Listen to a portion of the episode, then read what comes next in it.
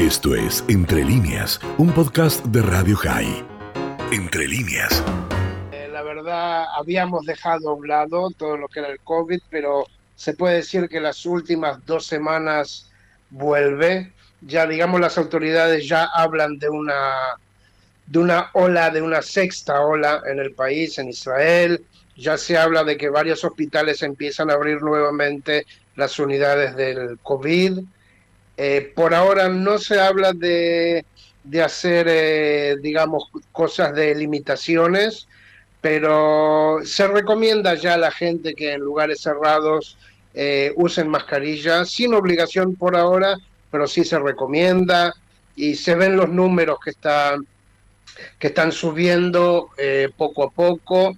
En algunas ciudades ya están rojas otra vez, como en mi ciudad, en Jolón, cerca de Tel Aviv. Y la verdad que sí, hasta nosotros, llegó hasta mi casa, que la primera vez en dos años y medio, ¿no es cierto? Pero lo que es la variante BA5 es eh, mucho más contagiosa, pero cada vez mucho menos peligrosa.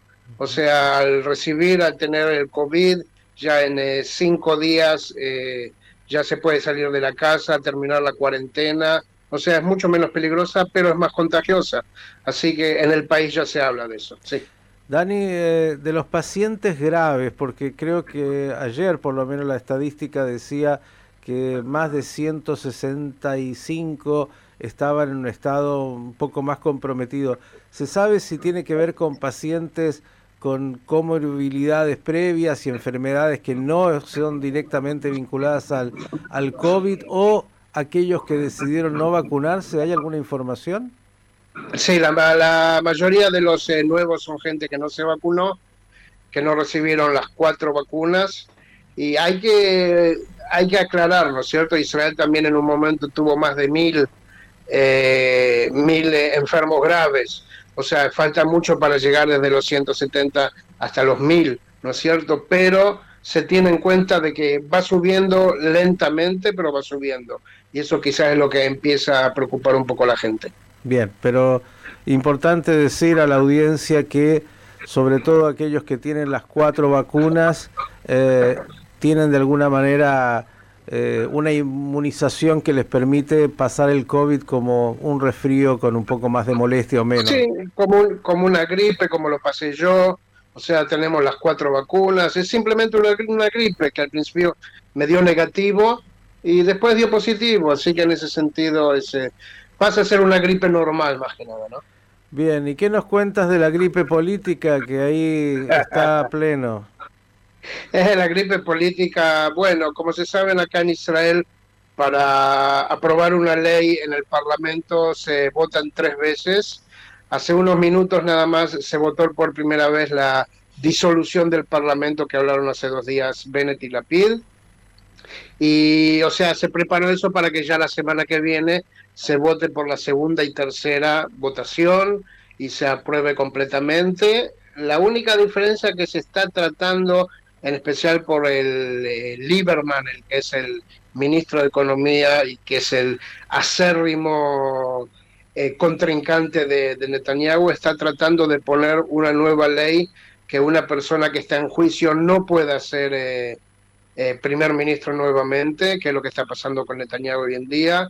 No se, no se cree que, que, se apruebe eso también, sino que definitivamente solo la desilusión, la, eh, como se dice, la dilución del, del, gobierno para llamar a elecciones, se habla del 25 de octubre o 1 de noviembre, después de los Hagim, después de Rosh Hashanah y Sukkot, y lo que está más que nada ahora, o sea, se calmaron un poco más las aguas, pero ya empiezan a haber eh, diálogos entre los partidos, qué partidos se van a juntar, y lo peor de todo que ya se empezaron los, las eh, televisiones, hicieron ayer nuevos sondeos y los sondeos dan exactamente lo mismo de lo que está pasando ahora, que, que no nos sorprendamos si va a haber quintas elecciones, sextas elecciones, séptimas elecciones, porque todo sigue en un status quo muy peligroso.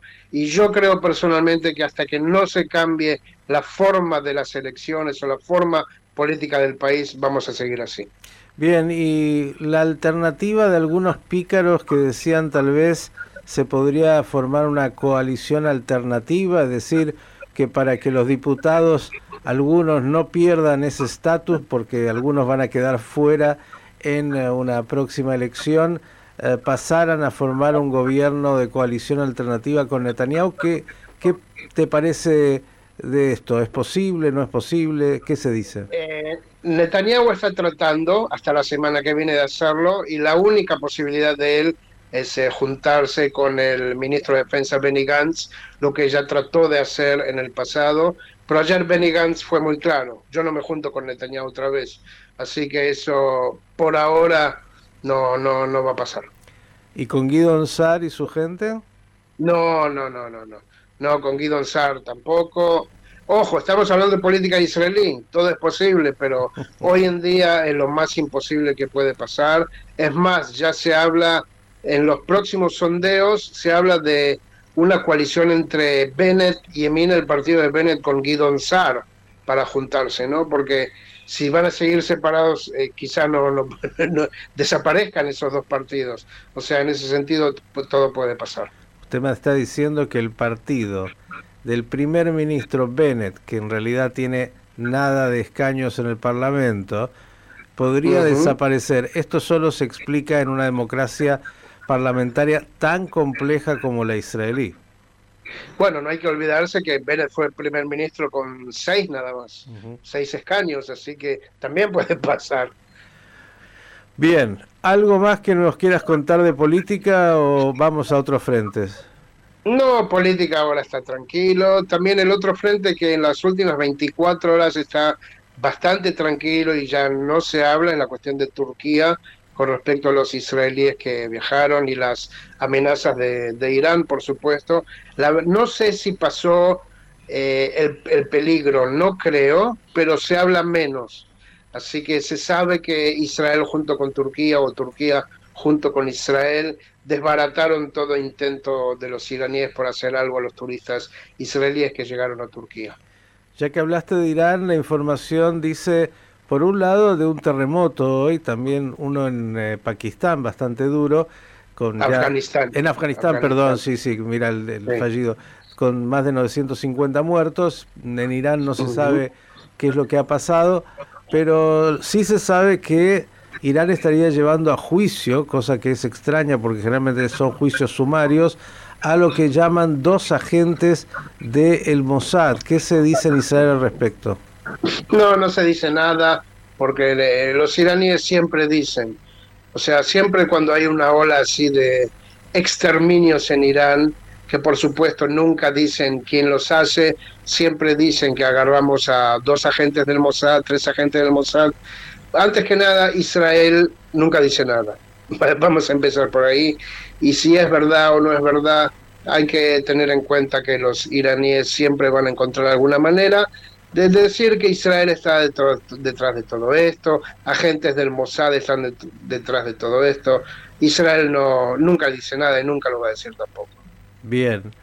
Bueno, hasta ahí tenemos un panorama. Cuénteme entonces cómo empezó el verano, porque seguramente esta es la noticia más importante en estas horas.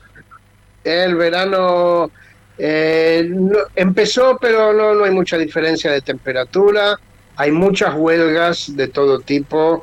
Hace dos, tres días hay huelgas de la educación en Israel eh, con respecto a los salarios que se les paga a, los maestros, pero es un problema que viene desde hace muchos años y explotó ahora. Hoy, por ejemplo, hubo una huelga general de la educación en Israel, aunque lo que quedan todavía hasta fin de mes son las escuelas primarias.